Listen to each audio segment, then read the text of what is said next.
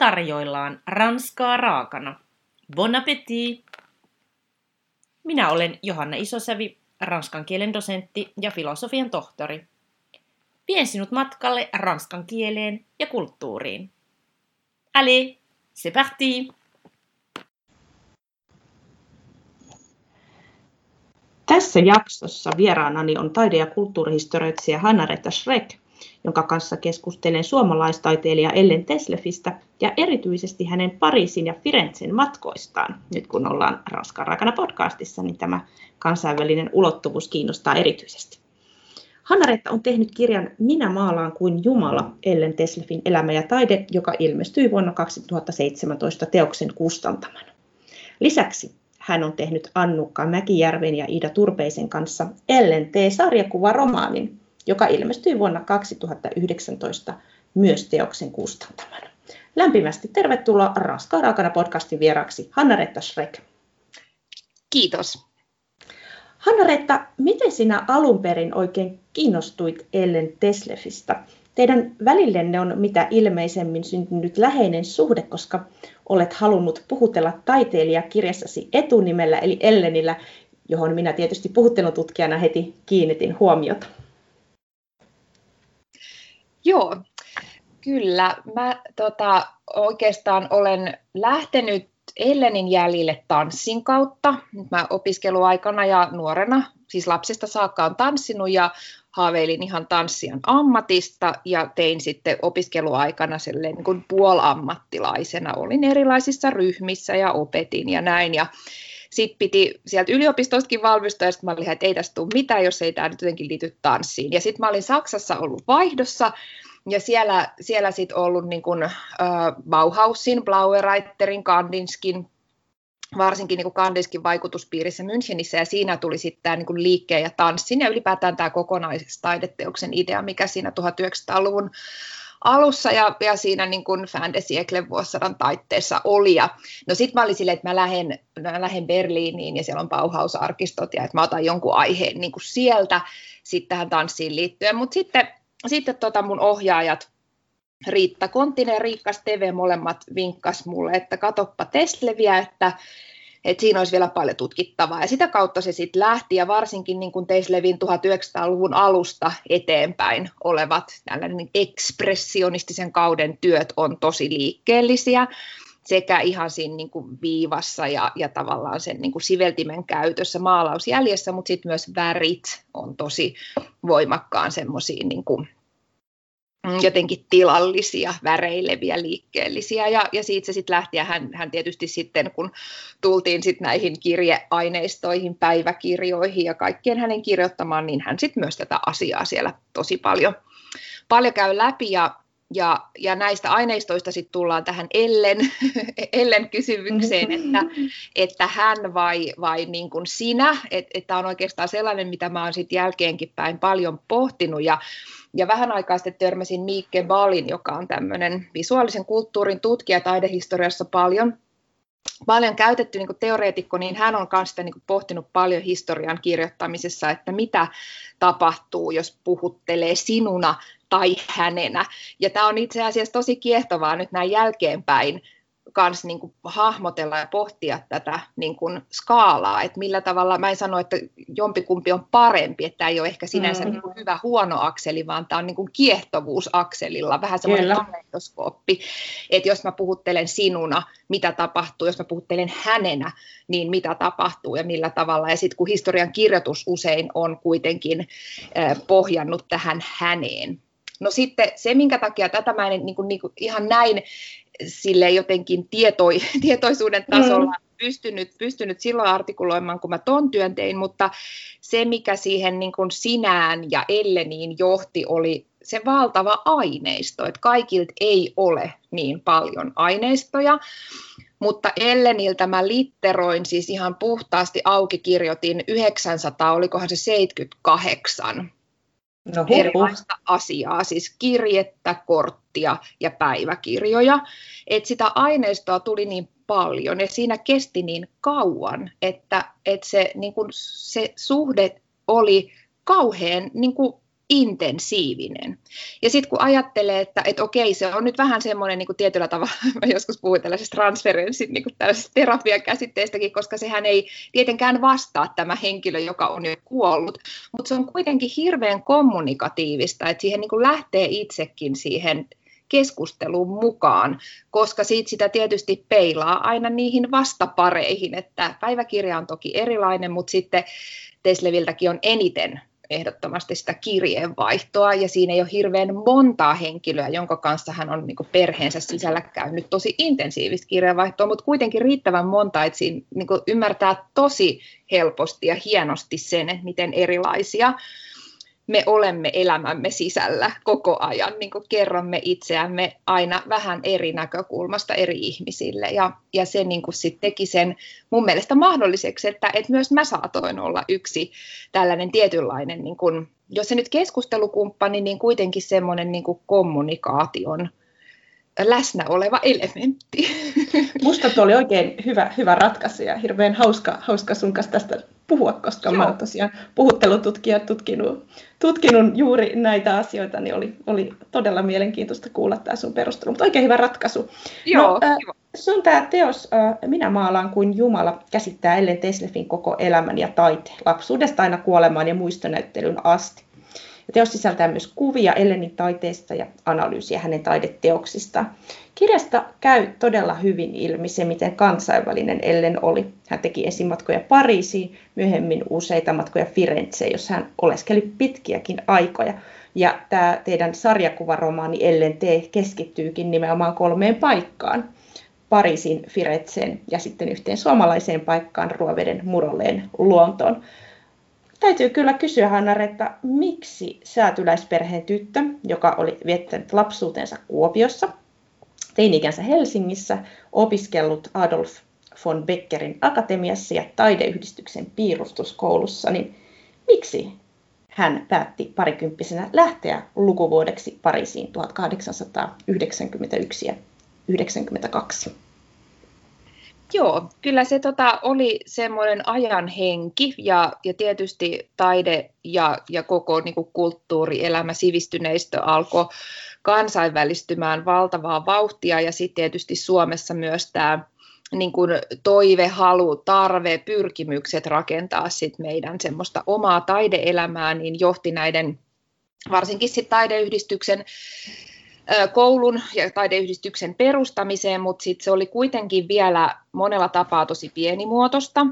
Ja sitten tämä koko modernisaation, modernin murros, joka, joka sitten tietysti oli hirveän kansainvälinen ilmiö, missä Suomi oli ilman muuta osana, niin kyllä se niin kun johdatti ja saattoi kaikki tosi voimakkaaseen verkostoitumiseen ja liikkeeseen myös rajojen yli, eli tämä tämmöinen ylirajaisuus niin oli, oli tosi voimakasta jo silloin, ja aatteet ja vaikutteet ja ihmiset liikkui, ja tietysti sitten tämä niin kuin sivistyneistö yläluokka pystyi varallisuutensa ja just tämän niin kuin, niin kuin koulutustaustansa ja muun, muun takia niin helposti ja suvereenistikin. Ei se tietenkään siis ollut helppoa ja suvereenia, mutta siihen oli ne niin kuin tietynlaiset raiteet ja strategiat olemassa. Ja toki sitten Ellenilläkin, että perhe oli ruotsinkielinen, niin se helpotti jo, että Skandinaavia oli tuttu, se oli auki, luettiin lehtiä, kirjallisuutta, aatteita, vaikutteita, ja sillä tavalla niin kuin tiedettiin jo, että mitä tavallaan sit Pohjois-Euroopasta niin kuin vuosi jo tosi, tosi voimakkaasti tänne tänne Skandinaavian puolelle, ja sitten myöskin se, että taide, taide niin kuin kuvataiteen öö, ja taidehistorian niin kuin maailmassa, niin Pariisi oli sit jo siitä niin kuin realismistakin eteenpäin, niin tuhatkahdeksansataaluvun puolesta välistä eteenpäin tullut tosi keskeiseksi paikaksi. Et Suomestakin aikaisemmin ja vielä Suomesta tuhatkahdeksansataaluvun puolesta välissä lähdettiin Saksaan, et varsinkin Düsseldorfiin, mutta sitten just tuhatkahdeksansataakahdeksankymmentä-seitsemänkymmentä-kahdeksankymmentäluvulta eteenpäin se oli kyllä Pariisi.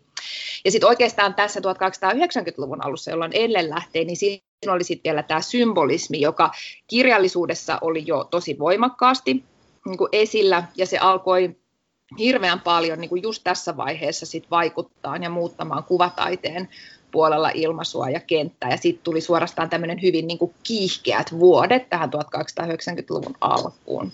Ja sen takia niin kuin tämän vetämänä, siinä oli varmaan Gunnar Berndtson yhtenä, tällainen suomalainen taiteilija, joka oli Ranskassa opiskellut, joka opetti Ellenin taideyhdistyksen koko luokkaa. Ja sieltä sitten Magnus Enckell, ja ketäköhän, olikohan siinä Väinö Blomstedtkin jo menneet edeltä Pariisiin, ja sit sitä reittiä oli sitten helppo näiden naisten ja myös, myös miesten, siis muiden taiteilijoiden sitten taas seurata. Ja olihan siinä siis ollut Edelfeltit ja kahdeksankymmentäluvulla sitten tätä vähän niin kuin suurempaa naistaiteilijoiden joukkoa. Siellä oli Schjerfbeck ja Sigrid af Forselles ja Maria Wiik ja ketä kaikkia siellä sitten jo myös oli opiskellut Pariisissa. Että se oli hyvin semmoinen niin kuin selkeä suunta, mutta kyllä se siis rohkeutta vaati lähteä ja semmoista päättäväisyyttä. Aivan varmasti. Ja naisia ei siihen aikaan vielä hyväksytty edes Pariisin kuuluisimpaan taidekouluun, École des Beaux-Arts nimiseen kouluun. Ovet aukesivat naisille siellä vasta muutama vuotta myöhemmin, tuhatkahdeksansataayhdeksänkymmentäkuusi. Mutta yksityiseen taidekouluun naiset pääsivät, ja Ellen opiskelikin Pariisissa italialaisen kuvanveistäjän Filippo Colarossin taidekoulussa, Académie Colarossissa. Millaista suomalaistaiteilijan opiskelu oli siellä?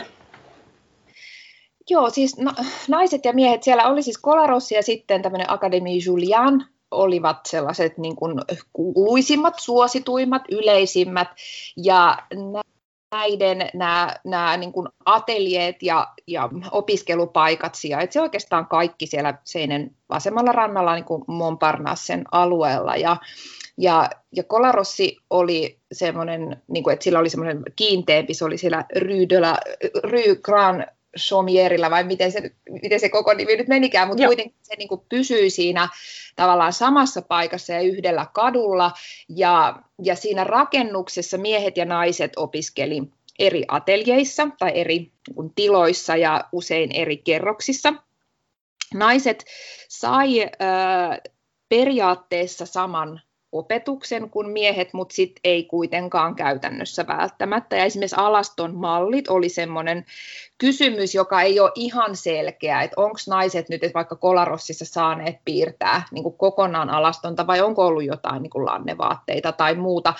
Mutta joka tapauksessa nämä ateljeet niin kuin erotettiin toisistaan, mutta sitten tietysti tämä tää vuorovaikutus molempien sukupuolten välillä oli tietysti tosi voimakasta, koska sitten kaikki vapaa-aika kierrettiin, kierrettiin museoissa ja näyttelyissä, keskusteltiin, jaettiin niitä omia työhuoneita, pensionaatteja, istuttiin paljon ravintoloissa, kahviloissa, sellaisissa, missä naisetkin saattoi olla mukana, ja just sitten näiden miesten kanssa samoissa porukoissa, mitä nyt sitten Ellenkin oli, Magnus Enckellin ja Väinö Blomstedtin, ja mukana oli sitten esimerkiksi Beda Stjernschantz ja Sigrid Granfeldt, Jenni Kajander. Siinä oli tällaisia, niin kuin, se oli aina vähän, vähän riippui just ajasta ja paikasta, mutta että tämmöisissä isommissa seuroissa niin sit naiset pystyi, pystyi liikkumaan suht koht vapaa muotoisesti, mutta sitten taas yksin ei pystynyt samalla lailla niin kun eläytymään ja ajautumaan siihen semmoisen modernin, uuden, kasvavan kaupungin, urbaanin miljöön niin kun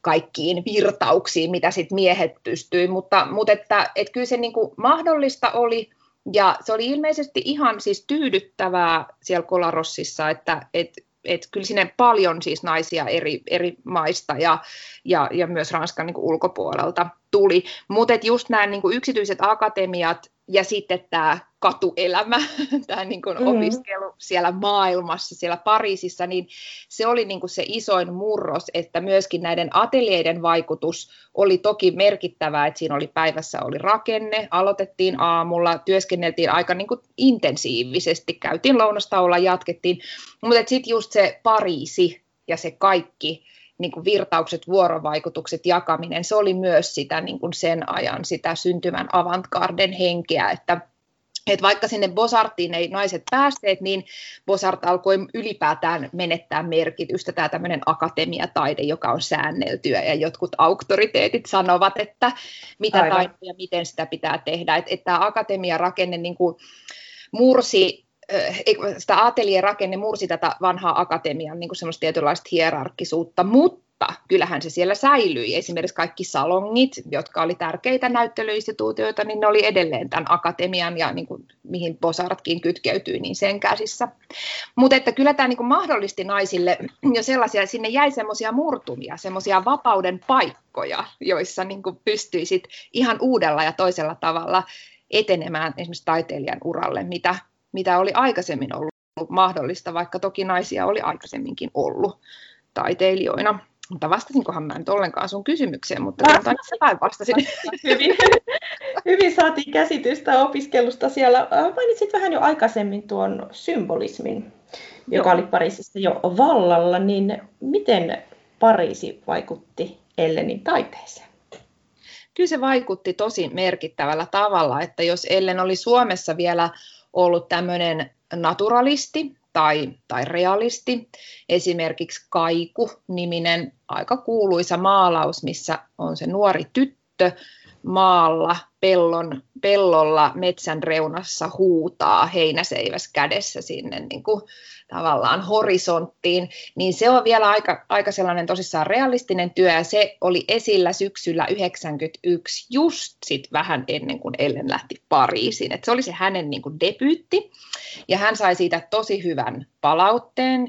Edelfeltit, Galenit, tällaiset jo niin kuin etabloituneet taiteilijat ja portinvartijat olivat tosi otettuja ja, ja kiinnostuivat, ja ylipäätään suomalainen taidemaailma kiinnostui hänestä. Ja tämä, tämä tällainen ulkoilmarealismi, mitä nyt voisi ajatella, että tämä Kaikukin edustaa, niin se oli kyllä jo kans Ranskasta tullut, ja se oli etenkin niin kuin Gunnar Berndtson nimisen taiteilijan ja opettajan varmaan niin kuin vaikutuksen tulosta, joka oli Ranskassa opiskellut hänkin. Mutta sitten kun Ellen lähtee tämän debyytin jälkeen ihan heti suoraan Pariisiin, niin kyllähän se sitten on tosi kiehtovaa, mitä, mitä tapahtuu sitten jo heti sen seuraavan vuoden aikana. Et kun hän sen lukuvuoden yhdeksänkymmentäyksi yhdeksänkymmentäkaksi Pariisissa oli, niin sitten kesällä tuhatkahdeksansataayhdeksänkymmentäkaksi hän maalaa sisarestaan Tyyrasta tämän tämmöisen tosi kiehtovan muotokuvan Tyyrä Elisabeth, missä Tyyrä on siis tämmöinen aika universaalikin tämmöinen niin kuin naiseuden kuva ja ruumiillistuma, silmät kiinni, kasvot suoraan eteenpäin, niin kuin kohti katsojaa, hiukset vapaasti auki, ja niissä on sitten sellaista niin kuin hienoa lainehdintaa, kuohuntaa, vähän niin kuin semmoisessa Jugendin hengessä, ja Jugend-symbolismi, kansallisromantiikka, Art Nouveau, nämä on kaikki siis tämän saman, saman, niin kuin, saman öö, vyyhdin, vyyhdin osallisia, mm. ja Ja tämä niin kuin Tyyrä Elisabeth oli sitten niitä ensimmäisiä ihan niin kuin selkeitä osoituksia siitä, että nimenomaan Pariisin symbolismi, tapa pohtia ihmisyyttä, tapa kuvata ihmistä, naista, ja sitten se semmoinen tietynlainen latautuneisuus, mystisyys ja se sellainen, että et irrotetaan se, se niin kuin realismin murros, että irrotetaan se niin kuin siitä asiayhteydestä. Tyyrä Elisabetin muotokuvassa ei ole mitään merkitystä, missä hän on. Ja lopulta ei ole mitään merkitystä, kuka hän on. Että hän on enemmän semmoinen niin kuin arkkityyppinen ja sellainen, missä mun mielestä Ellen tutkii tosi paljon tätä naiskysymystä, joka oli, oli valtavan iso.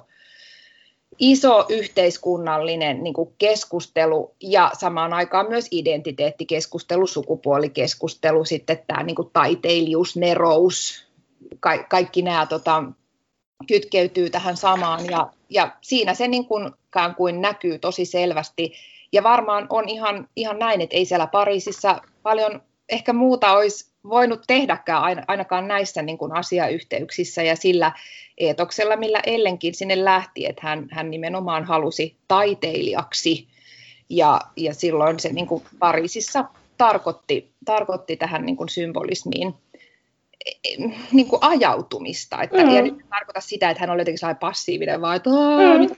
vastaan tulee, mutta tarkoitan sitä, että, että siihen symbolismiin liittyy semmoinen tietynlainen go with the flow, semmoinen aivan uudenlainen asenne, että ei olla siellä ää, akatemiassa, jossa, jossa sit tehdään etydejä ja harjoitteita niin kuin on aina tehty ja tullaan paremmaksi tietyissä asioissa, vaikka toki sekin liittyi ihan olennaisesti totta kai se taidon hiominen, mutta ennen kaikkea sitten tämä koko tällainen niin kuin filosofeeraaminen ja, ja sitten tällaisten niin kuin mystisten ää, ihmisen tajunnan, kielen rajojen koettelu, ja tämä kielihän niin kuin sit suhteutuu tähän symbolismiin tietenkin monella tapaa älyttömän kiehtovasti, ja mä oon sitä tutkinut nyt enemmän just sieltä kuvan puolelta, mutta Mutta kirjallisuudessa ja kielentutkimuksessahan sitä on niin kuin paljon sit kans käsitelty, mutta se, että mihin nämä niin kuin kuvantekijät pyrki, oli jollain tavalla kuvallistamaan sitä, mihin se niin kuin sanallistamisen mahdollisuudet loppuu. Et se taiteiden välisyys oli just siksi niin tärkeää, että ajateltiin, että näillä eri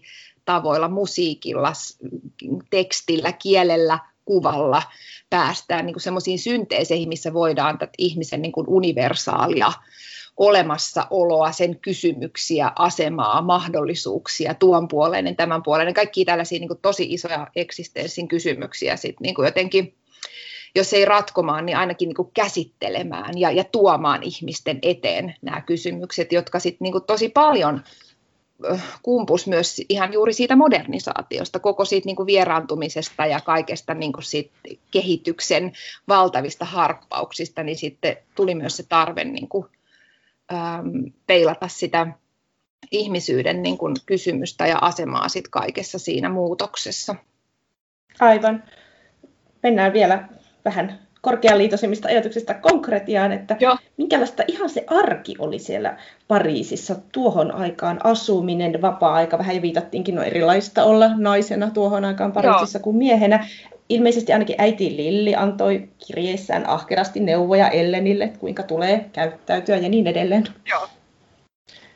Kyllä. Joo, siis, siis olihan se, että yksin ei voinut matkustaa, että, että Suomessa jo aina, siis tästä eteenkinpäin, sit kun Ellen matkusti kuitenkin tosi paljon, niin aina se seura oli niin kuin tosi tärkeää, että, että kenen kanssa ja mistä ja mihin. Ja sitten jo matkalla Pariisiinkin niin oli monia etappeja ja sitten näitä verkostoja löytyi aina näistä isommista kaupungeista, tällaisista niin kuin liikenteen solmukohdista, niin kuin nyt vaikka Tukholma tai Kööpenhamina ja Pohjois-Saksassa, varsinkin sit Berliinissä usein oli niin kuin jotain sukulaisia, ystäviä, jotka oleili pidempiä aikoja näissä kaupungeissa. Sitten aina oli niin kuin tosi tärkeää tietää, että missä voi pysähtyä, ja sitten sinne Pariisiinkaan ei niin kuin yksin voinut saapua, varsinkaan näitä ensimmäisiä kertoja. Että kyllä Ellenkin sit yksin matkusti elämänsä aikana erinäisistä syistä johtuen, mutta että just näin ne sitten piti olla niin kuin tiedossa, että totta kai suusta suuhun levisi nämä tiedot, että, että mitkä pensionaatit, mitkä paikat on naisille hyviä, ja sitten just tämä Vasenranta, Rive Gauche, ja tämä varsinkin sitten siellä etelämpänä Pariisissa, tämä Montparnassen alue, mikä oli, oli tota, missä näitä, nämä ateljeet sijaitsi, ja missä oli paljon sitten taiteilijoiden omia ateljeita, työhuoneita, heitä asui siellä, sitten siellä oli paljon juuri tätä kaupunkielämää, ravintoloita, kahviloita, ja näitä niin kuin kokoontumispaikkoja, niin, niin se, se oli sit myös semmoinen vähän niin kuin riskipaikka naiselle, että just äiti Lilli kirjoittaa siitä, että et älkää nyt sitten varsinkaan sinne latinalaiskortteleihin, jotka on sen pohjoispuolella, että sinne nyt ainakaan, että siellä on niin arvoituksellisia ja mitä, mitä, mitä tervejä hän käyttääkään juuri siihen niin kuin dekadenssiin ja, ja, ja tähän niin kuin mystisyyteen ja tällaiseen, niin kuin, että, että koetellaan näitä porvarillisuuden rajoja niin, niin rankasti, että, että älkää nyt sit sinne ainakaan ja käyttäytykää niin kuin hyvin ja, ja komilfo, että niin kuin kuuluu, että hyvä maine on tärkein pääoma, mitä, mitä niin kuin naisella voi olla. Ja, ja siis se, se oli näin, että, että se, se myöskin se hyvän maineen rajoja saattoi kyllä niin kuin taiteilijana koetella enemmän, mutta ei niitäkään saanut ylittää. Et Ellen oli kyllä näissä jotenkin tosi tarkka ja taidokas, miten se, niin kuin, se ei tule suoraan niin kuin sellaisena, että tänään päätin tehdä tätä säilyttääkseni maineeni, mutta sen niin kuin näkee, miten hän luovii ja millä tavalla hän kertoo hyvin avoimestikin äidilleen näistä, näistä niin kuin, että hän pystyy uskoutumaan ja kertomaan ikään kuin niistä, niistä sellaisista ihan niin kuin ylilyönneistä, että hän menee esimerkiksi ystävänsä kanssa tällaiseen niin kuin ravintolaan, missä sitten kielletään tarjoilemasta heille, ja sitten se häpeää, että heille ei tarjolla siksi, että he ovat naisia, ja se sanotaan siellä ääneen, ja miten he punastuu ja joutuu niin kuin luikkimaan pois sieltä, ja, ja, ja kun ajattelee sitä, että sehän on niin, kuin niin, niin hirveän ikävä tunne, ja sitten hän kirjoittaa äidille myöhemmin, että et, et tarjoilijan ja, ja sen henkilökunnan olisi pitänyt hävetä, mikä onkin ihan totta, mutta et se ei siihen aikaan, että et, siinä oli niin kuin paljon sitä sellaista ristiriitaa, tai niin kuin nainen voi tehdä ja mitä ei, mutta sitten kuitenkin se maailma näkyy jo, mitä pitäisi saada voida tehdä. Sitten Helsingissä oli paljon, paljon niin kuin ankarampaa se, koska sitten hänellä oli tietysti täällä se sosiaalinen kontrolli. Oli paljon tuttuja, pienempi kaupunki, että sitten se, niin kuin, että hän olisi vaikka Helsingissä yrittänyt johonkin tanssiravintoloihin, niin se on paljon niin kuin epätodennäköisempää, eikä Helsingissä ollut sitä. Taiteen, taiteen sitä sellaista mm, niin kuin jatkuvaa hybristä ja sitä sellaista, niin kuin, että se taiteellinen opiskelu, tekeminen, tutkimus niin kuin jatkuu joka puolella. Et se oli, se oli Pariisissa niin kuin paljon, paljolti juuri näin, mutta sitten sit se oli niin kuin sitä semmoista jatkuvaa rajankäyntiä, että mitä pystyi tekemään, mitä ei.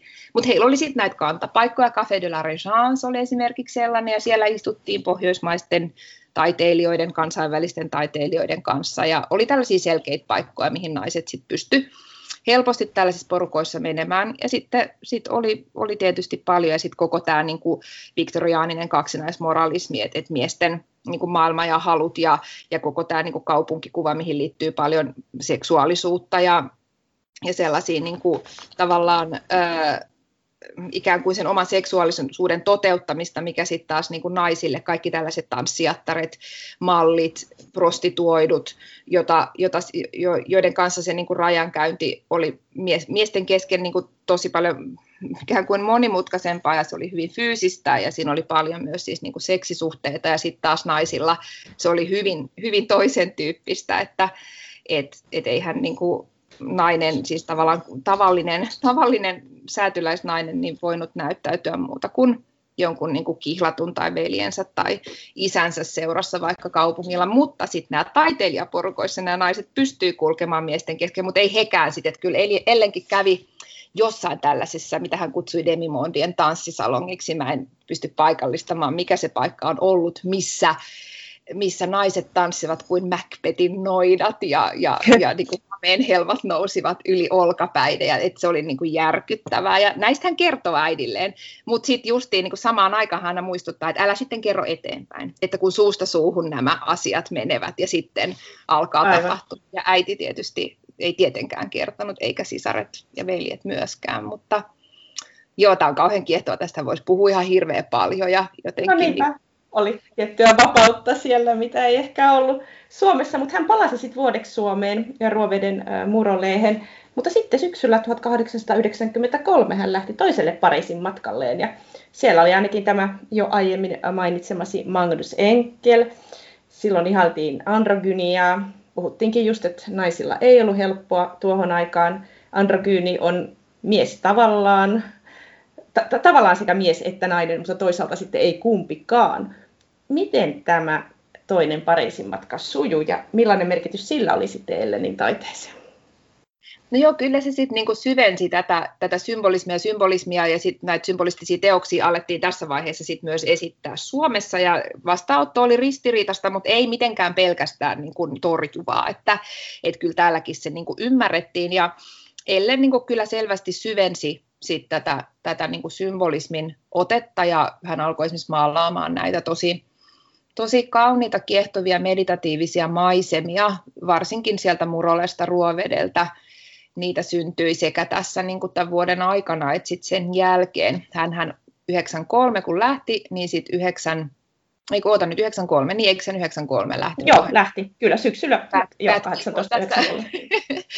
Se just yhtä Sigrid af Forselles ja itse asiassa just viime päivät kauheasti tutkinut ja hän on samoihin aikoihin ja lähtee sinne Firenzeen Listameen välillä sekaisin. Niin sitten hän yhdeksänkymmentäneljä lähti sinne Firenzeen sitten tammikuussa. Joo. Niin, niin tota, äh, kyllä tämä niin kun syveni ja kyllähän selvästi lähti sitä samaa jatkamaan, minkä hän oli sillä ekalla matkallaan aloittanut.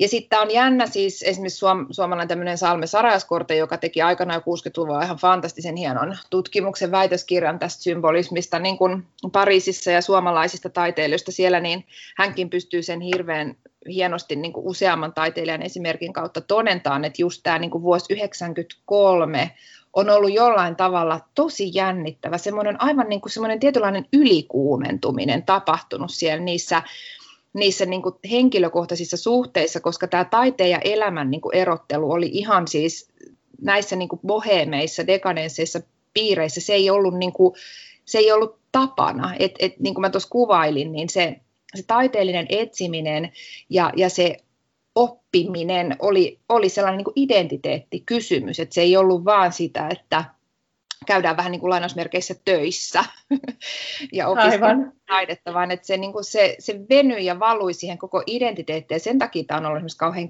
kiehtovaa tämmöinen elämäkerrallinen tutkimus, kun sehän niin kuin on paljon sit, sit muutakin kuin vaan sellainen, että sitten hän teki sitä ja sitten hän teki tätä, vaan että mm-hmm. et se, se niin kuin tekemisen tapa oli siinä ihmisessä, identiteetissä, niissä kaikissa tiloissa ja paikoissa, henkilösuhteissa.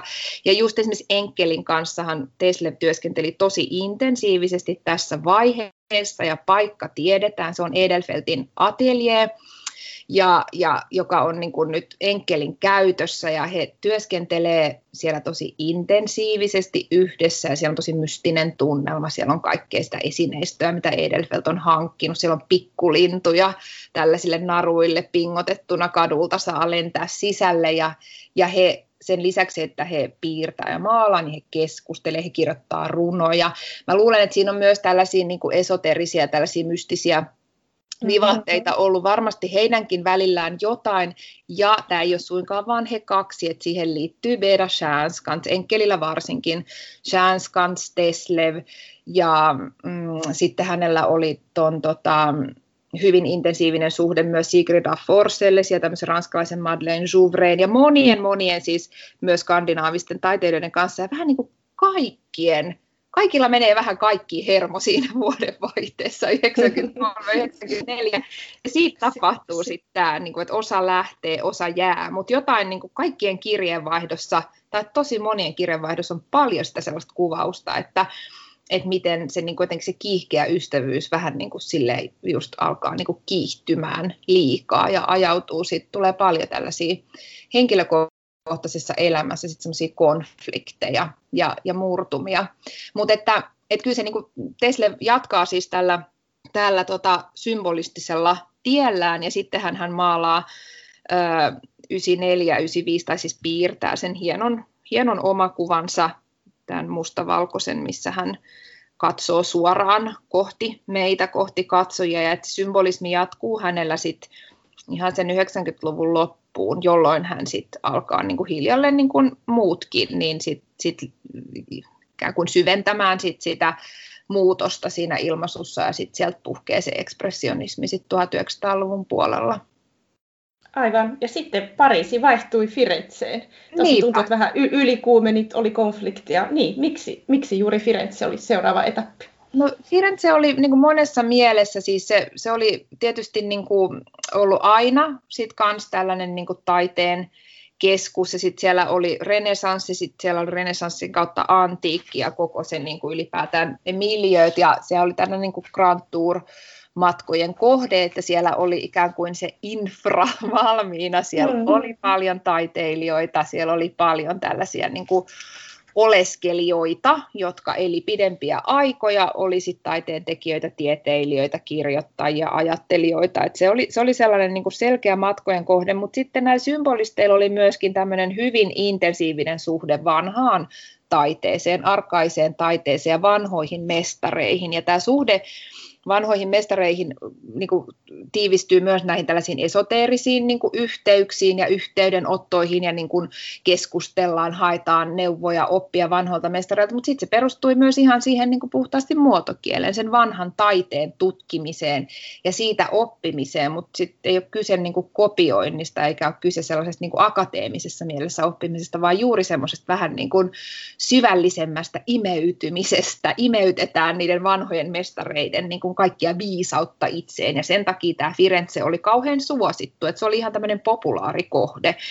Ja on mahdollista, tai mä olen jotenkin paikantanut, että etenkin tämä Sigrid af Forselles olisi ollut suomalainen kuvanveistäjä, joka oli Ellenin kanssa ja Enckellin kanssa läheinen, niin hän olisi niin kuin jotenkin sit erityisesti kannustanut tätä Firenzeen lähtemistä. Hän oli siellä jo, jo käynyt ja ollut ja oleillut useamman vuoden, että se oli hänen avullaan ja kauttaan sit myös helppoa, mutta, mutta se ei ole tosissaan, se on, se on hyvin luontevaa sieltä oli niin kuin lähteä sit kohti. Aivan.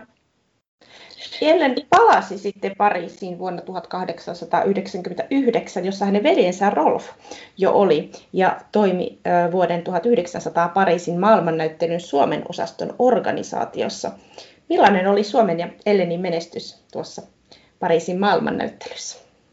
No, tämä tuhatyhdeksänsataa maailmannäyttely on, on sellainen tota, merkittävä hetki, että Suomella oli oma paviljonki ja sitä pidetään niin kuin ylipäätään Suomen taiteen kannalta sellaisena merkittävänä virstanpylväänä, että Suomi sai tunnustusta, suomalainen taide Suomi. Ja tämä poliittinen tilanne, missä autonomiaa kyseenalaistettiin, niin tietysti oli, oli sit siinä taustalla, että sen takia tämän merkitys on, on ollut ja oli jo silloin tosi iso, koska Suomi sai sit huomiota ja myös laajaa tukea. Siis ei pelkästään taiteeseen, vaan myös tällä tavalla niin kuin poliittisesti otettiin kantaa ja sitä myös tulkittiin sen niin kuin taiteen ikään kuin saamaa huomiota ja palkintoja. Sitten myös toki tälleen niin kuin poliittisesti, että sillä oli iso merkitys niin kuin Suomelle. Suomelle ylipäätään. Ja tota, ähm, Ellenin osalta se oli myös menestys, että hän sai tämmöisen pronssimitallin teoksistaan. Edelfelt oletti, että hän olisi voinut saada jopa hopeisen, mutta että sen olisi estänyt teosten liian pieni koko, mutta mm-hmm. tämä on sellaista, että et siinä voi olla paljon muitakin, muitakin syitä. Ja, ja sitten siinä voi olla myös tähän sukupuoleen liittyvää niin kuin, miten sen nyt sanoi, sanoisi niin kuin sellaista, että et, et ei, voi, ei voi palkita naista, mm-hmm. joka maalasi, kun Ellenhän oli vielä siis niin kuin symbolistina siinä mielessä kiinnostava, että hän maalasi samanlaisia aiheita ja samalla tavalla kuin miehet, että hän ei, niin kuin, hän ei yhtään liukunut sinne naisten aiheiden puolelle, kuten vaikka tällaisiin niin kuin arkielämän kuvauksiin tai asetelmiin tai eläinaiheisiin tai tällaisiin, vaan hän niin kuin todella käy läpi näitä samoja teemoja, mitä taiteilijat, toisin sanoen miehet hänen aikanaan. Mutta joo, ja sitten tämä maailmannäyttely oli siis Suomi sai ihan tällaisen niin kuin korkean Grand Prix-palkinnon, joka, joka oli niin kuin, varsinkin sitten venäläiset koki sen niin kuin ihan silleen harmillisen isona huomiona Suomelle. Että se oli kyllä tosi keskeinen, ja siinä oli just tämä Rolf on kiinnostava Ellenin veli, että hän niin kuin siellä työskenteli, ja Ja sitten Edelfelt oli tietysti tässä tosi tärkeä välittäjä ja keskeinen henkilö, niin tällainen kulttuuridiplomaatti. Ja sitten on niin kuin hauskaa myös huomata, että Ellenin taiteessa hän maalaa Tyyrästä nyt tosi hienon muotokuvan tänä samaisena vuonna tuhatyhdeksänsataa, joka, joka on sitten jo tämmöinen niin kuin aivan selvästi tällainen välitila niin kuin sen symbolismin ja tulevan tai olevan ekspressionismin välillä, että, että Pariisi ja Ranska on niin kuin siinä varmasti taas keskeinen, että juuri tältä samalta vuodelta on tällainen aika kiehtova, semmoinen voimakas fyysinen, fyysinen muotokuva sitten Tyyrästä. Aivan. No, Italiasta muodostui Ellenin uralla hyvin tärkeä paikka, että et, et se oli se paikka, jonne hän palasi tuhatyhdeksänsataaluvulla useasti ja pitkiksikin ajoiksi ja juuri Firenzeen, jonka sanottiin tuolloin olleen Euroopan englantilaisin kaupunki Englannin ulkopuolella. Siellä oli eräs englantilainen, joka tuli Ellenille merkitykselliseksi siellä, Gordon Craig. Millainen merkitys Gordonilla oli Ellenin yksityiselämään ja taiteeseen?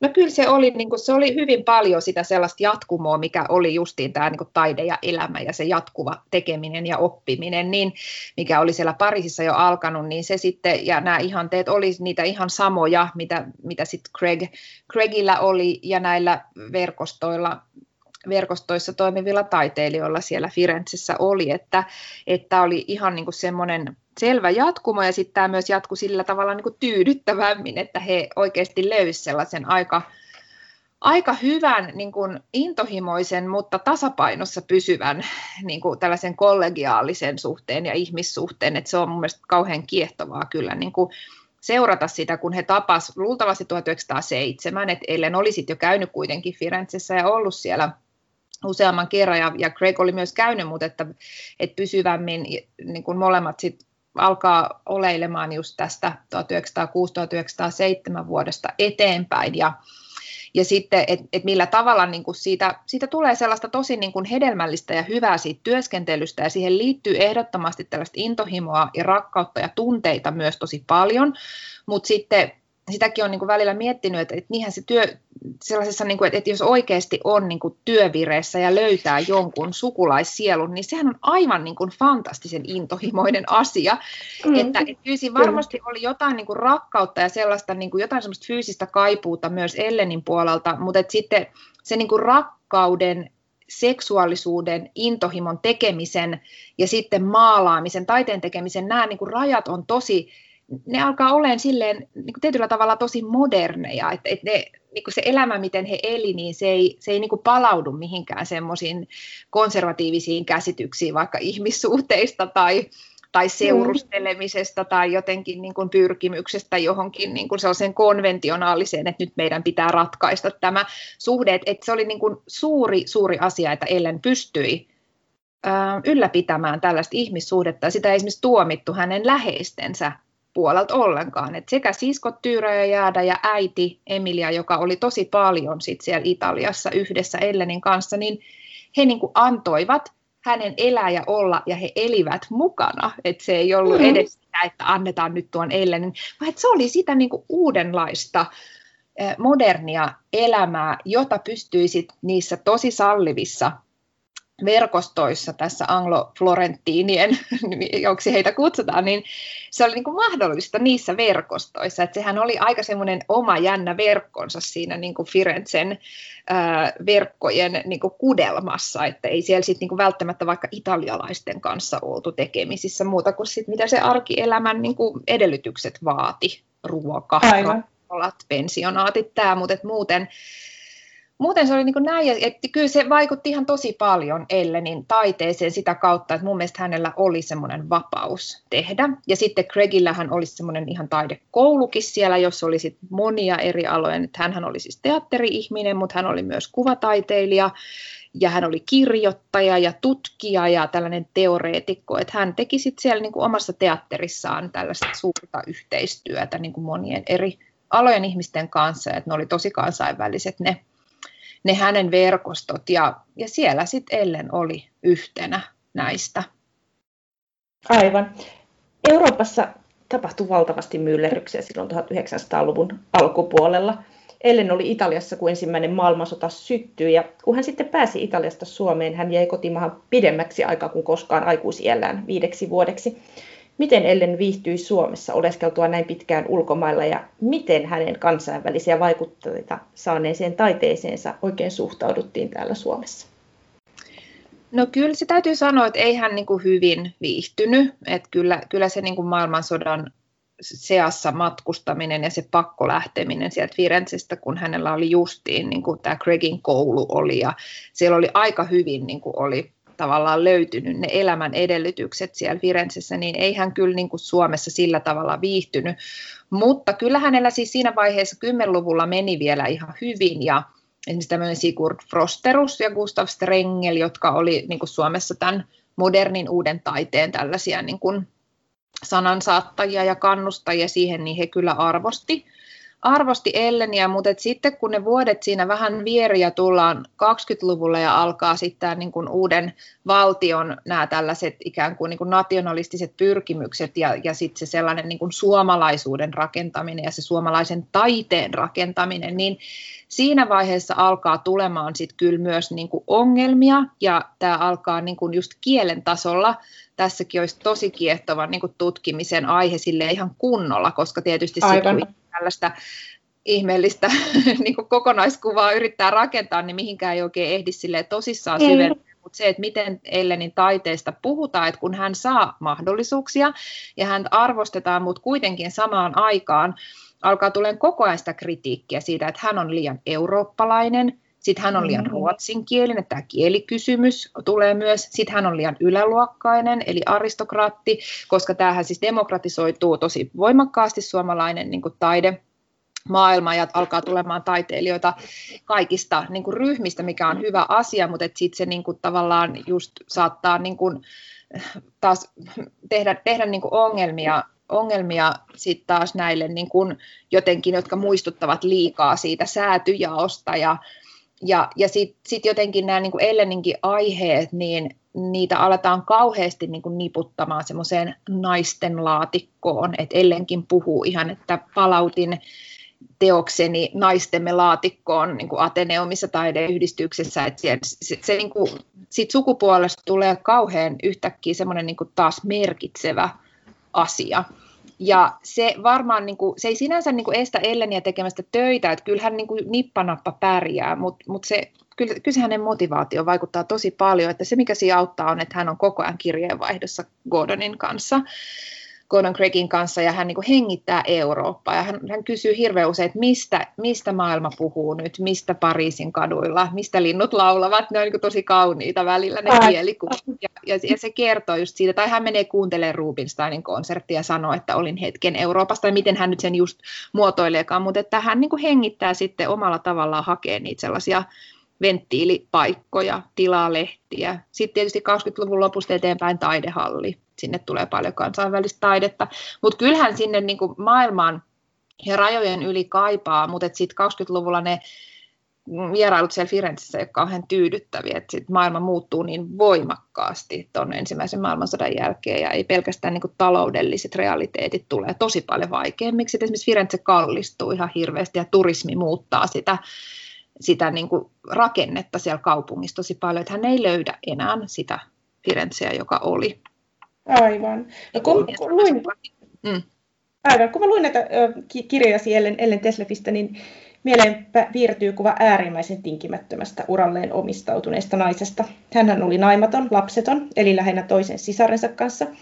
Ei oikeastaan suostunut edes opettamaan, paitsi hyvin vastahakoisesti ihan elämänsä loppupuolella. Eli tuntui siltä, että Ellen todella eli taiteelleen, jolla tosin oli joskus vaikea elää, kuten kolmekymmentäluvun Suomessa, jossa hän kokikin suoranaista köyhyyttä.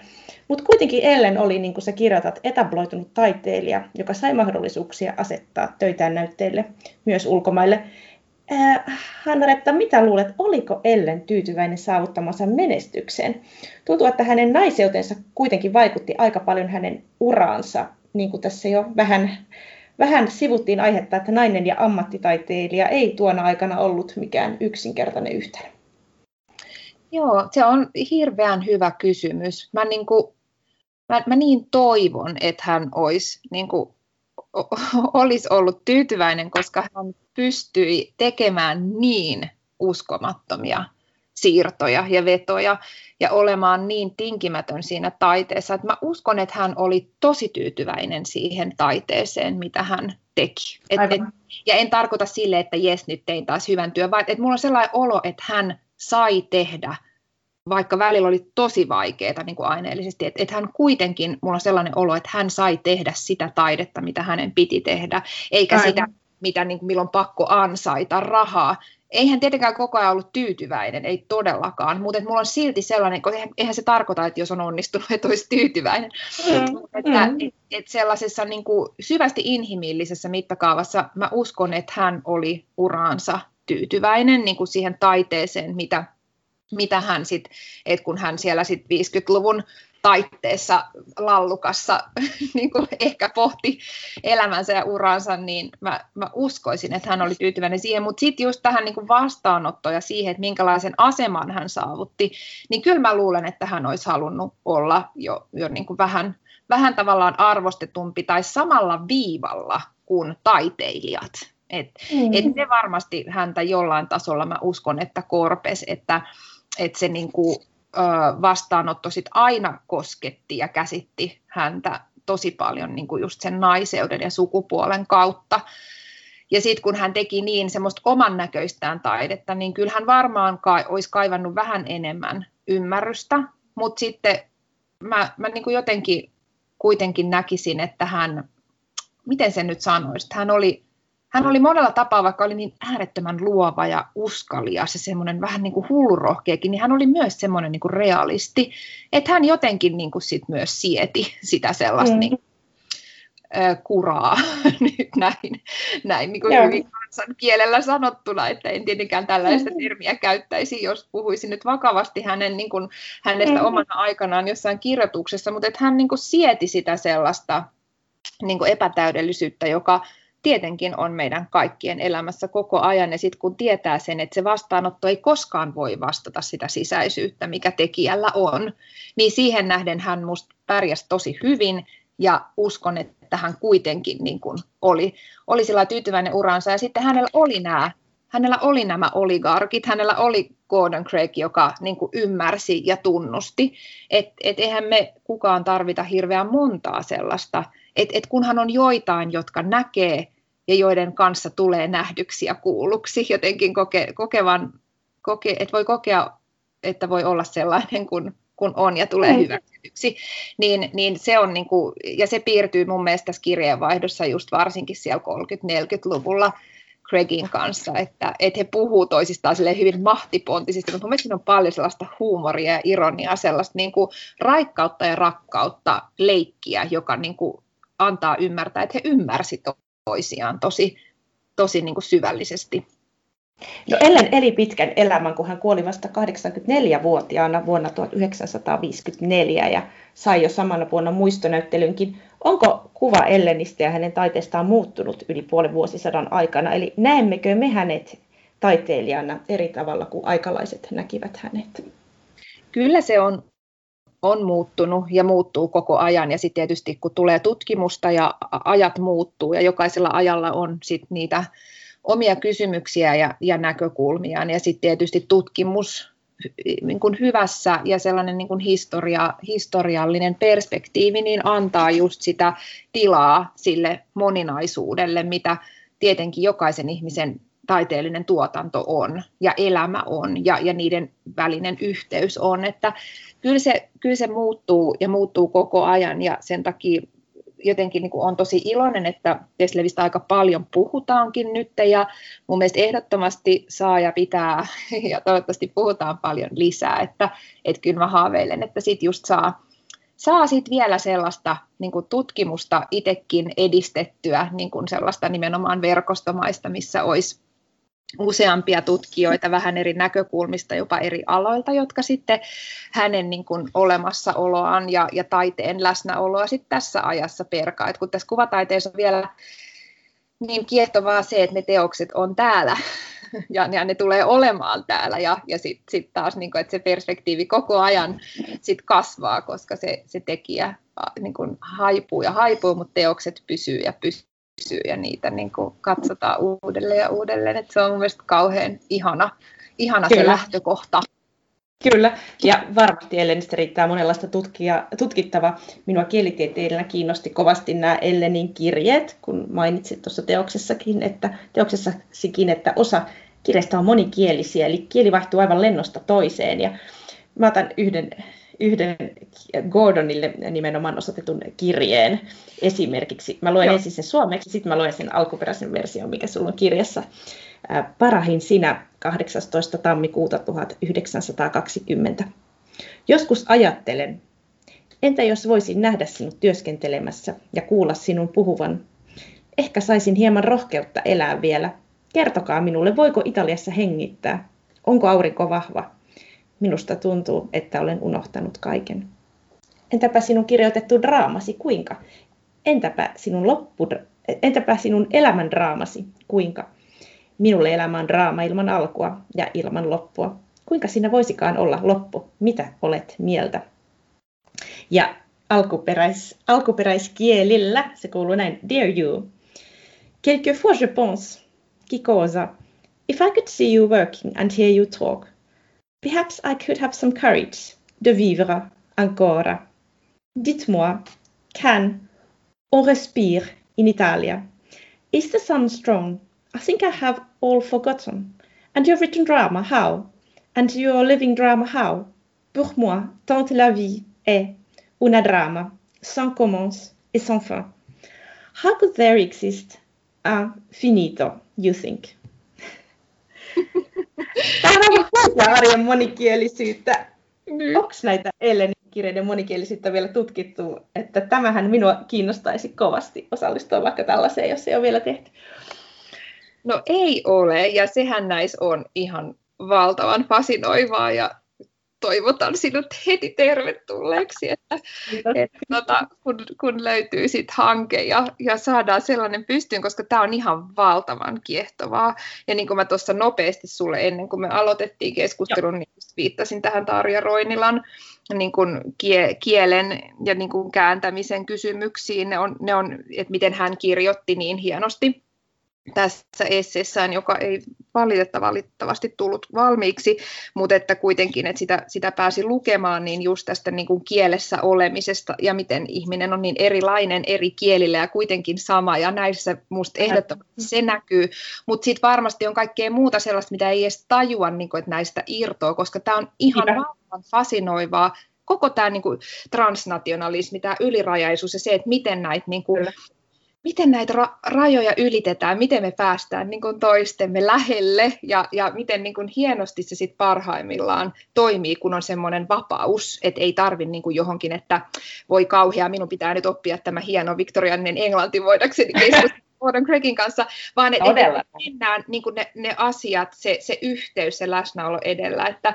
tässä olisi aivan valtavasti, valtavasti tutkittavaa ja sitten tietysti justiin, itsekin säkin voit sitten mulle joskus vinkata, että miten on kääntäminen onnistunut, kun olihan tuossa tietysti niin kuin kääntäjänäkin tosi paljon sellaista päänvaivaa, kun tajuaa, että siellä puhutaan niin kuin hirveän isoista asioista, mutta, mutta sitten niin monimutkaisessa sellaisessa kielten niin kuin fuusiossa, että sitä, sitä niin kuin merkityksen hakemista, sitähän joutuu vaan hakemaan ja hakemaan, mutta, mutta tota, se tietysti myös on kaikessa kielessä se, että eihän sitä niin kuin lopullista kiveen hakattua asiaa edes ole, mutta nämä on tosi kiehtovat. Nämä, tämä, ja siis sitä mä oon just niin kuin usein sanonutkin, kun välillä mut saatetaan kysyä, että miten, että vieläkö sä jaksat sitä Thesleviä tutkia, silleen, että siis tällainen niin kuin aineisto, niin tä, tätähän Aivan. voi tutkia ihan mistä näkökulmasta vaan, että siis vitsit, että niin kuin yhden ihmisen näin pitkä elämä tällaisessa maailmassa ympäri Eurooppaa, niin eihän se, niin kuin, se on aivan siis niin kuin yhden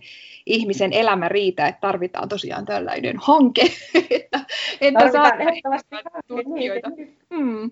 Ja siis sinä olet tarvinnut myös monipuolista kielitaitoa, olet taidehistorioitsija, tutkijat Ellen Thesleffiä, mutta sinä olet tarvinnut paljon kielitaitoa tähän tutkimukseen myös.